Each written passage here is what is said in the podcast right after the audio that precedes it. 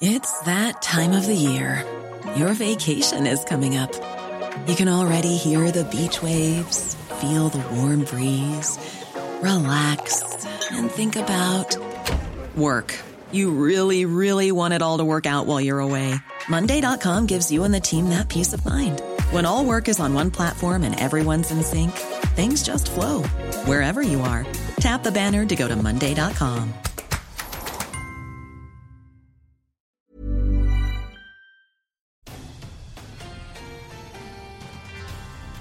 Thunderstorms are going to be rumbling across the Midwest, eventually moving into the eastern states, and our eyes are going to turn to the tropics as well. I'm AccuWeather.com's Evan Myers, and we have a special treat today. We have our producer, produces these shows, who occasionally you hear chuckling in the background, Andy Robb, and he's going to be uh, joining us as well. And this is Weather Insider for Monday, July 29th, and we are at episode 106. And Andy, how does it feel to get out of the shadows and be pulled into prime time? Well, first off, I wouldn't call it a special treat, but it is great by to me. be. It's a special treat by me. Oh, it's a special treat by you. Well, it's great to be here, and uh, thanks for bringing me on today.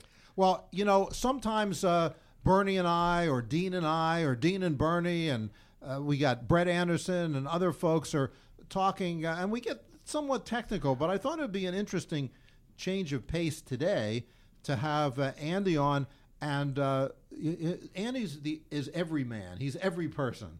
Well, not really, but uh, but, but you know what I'm saying. So uh, we're going to get a little different perspective. We're going. I'm going to start talking about some of this stuff, and and Andy's going to truthy it up.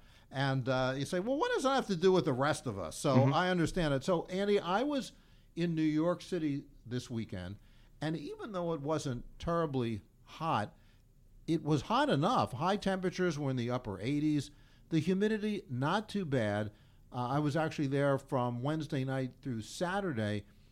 It's amazing, though, how every day when it goes into the upper 80s, how you feel the heat bouncing off the sidewalk, the heat bouncing off of the uh, streets and off the buildings. Yeah, even when you get in your car too, on the dashboard, it can get really hot on the. Well, it is. But I, you know, it's come on, Andy. It's New York City. I left my car in the park. Went to the hotel. Okay, fair enough. I left my car in the parking garage uh, or wherever they put it, and I was walking around a lot, Mm-hmm. taking the subway. It's really interesting because some subway stations, man, were they hot. Other subway stations weren't so hot.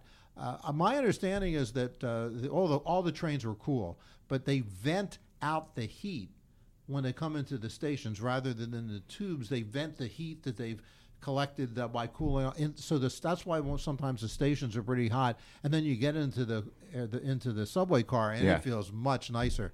But subways in New York are great. It was uh, walking the streets of New York were excellent.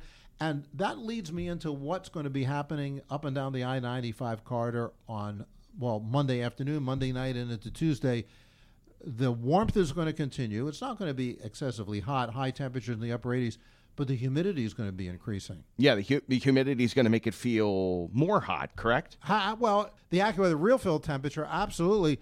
So, does humidity, Andy? I want to ask you this question: is Does does humidity really bother you a lot? Uh, don't you mind it that much? Uh, do you like a dry heat? Do you, li- do you not like any heat at all? What's what's your preference? I, I think I kind of like it a little bit drier humidity for me when I go outside. I kind of get that, you know, fish out of water kind of feeling, like almost immediately. Uh, un- understood. So we're looking at thunderstorms that are going to be forming across the Midwest on uh, Monday night, especially Tuesday, and they're going to be making their inroads into some parts of the eastern states as we go through uh, Tuesday uh, late afternoon and evening. We're talking about Buffalo and Pittsburgh, Columbus, Ohio, down into West Virginia. Maybe as far east as central Pennsylvania, places like Altoona and State College, up to Williamsport, and then up to Rochester and Syracuse. And then on Wednesday, there th- those showers should really make inroads into the I-95 corridor. So I think on Tuesday, uh, I-95 should still be okay from Boston to New York to Philly to Baltimore down to D.C. and on into uh, uh, the the uh, Tidewater area in in Virginia, North Carolina. But I do think that by Wednesday we're going to see those showers just about everywhere. It certainly we need it. We need it. We haven't had much rain uh, in the uh, uh, in in the eastern states and those places I mentioned. Since well, probably a week or ten days. Um, my lawn is starting to turn brown. Oh, that's never good. And my yeah, my plants are starting to get a little dried do you out. out what do you? So how do you do that, Andy? I want to know that because I don't pay attention to that as much. So if you have plants, do you? Yeah. When it's dry, do you go out and water them? Yes, I try. I, I try to dr- water them a little bit in the morning, and then when I come home. So I yeah, be, I guess when you come home and, and in the morning too, when you're not getting like direct sunlight on things, Mm-hmm. then you're not going to get as much evaporation. So it keeps the soil uh, uh, pretty damp, and that's that's when you want to do it. You don't really want to do it in the middle of the day. I remember when I was a kid growing up, people said, "Don't water your lawn during the day because it'll burn your lawn up." But that's not the case. That Really? Doesn't, that doesn't. Did you ever hear that? No, I didn't. Oh, I used to hear that all the time, but that's that's not the. It doesn't burn it up. It just doesn't. Uh, what what happens is it do, it's not it's not as uh, it, it doesn't have the same effect because it evaporates so much faster. Mm-hmm. So your lawn isn't being burned up because you're watering it. What's happening is most of the water is going to waste. So it is more likely that your lawn will get burned up if you're in a dry period because you're watering and then evaporates. So the morning or the evening are the best times to do watering, and actually the evening the best time because it's not going to evaporate as much during the nighttime hours. Okay, I want to turn our attention to the southeast, to the Caribbean. We have a tropical system. Not a.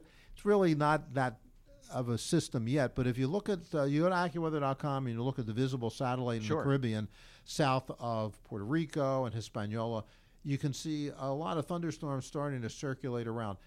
That whole thing is going to move up over Hispaniola. There's mountains there. And so it's not going to really get organized very much. Then it'll move into the Bahamas late in the week. And uh, I bet you're wondering if it's going to hit affect Florida or not. I was just about to ask what Well, what ask. impacts does that have for for the United States for Florida? Well, exactly. So we're not sure the system's going to get its act together and develop very much. However, uh, there will be it'll be gathering more moisture. Uh, it'll be getting a little bit more of its act together, and I think there'll be some more showers and thunderstorms across uh, Florida uh, come Thursday, well Wednesday night, Thursday into Friday, and that will try to move up along the eastern seaboard. So the showers I mentioned that are coming in on Tuesday and, and Wednesday into the eastern states will try to move out of southern New England and the mid Atlantic states, probably from D.C. on northward on Thursday. So There may be a respite. Will that moisture that's coming in, we just talked about uh, those, that tropical moisture, will that come up along the eastern seaboard and get into the Carolinas and then try to move up into the mid Atlantic states or not? Not not sure, but that's really where we're after we get this this first uh, area of showers that moves through. That's when we're going to have to turn our attention to the south and Florida.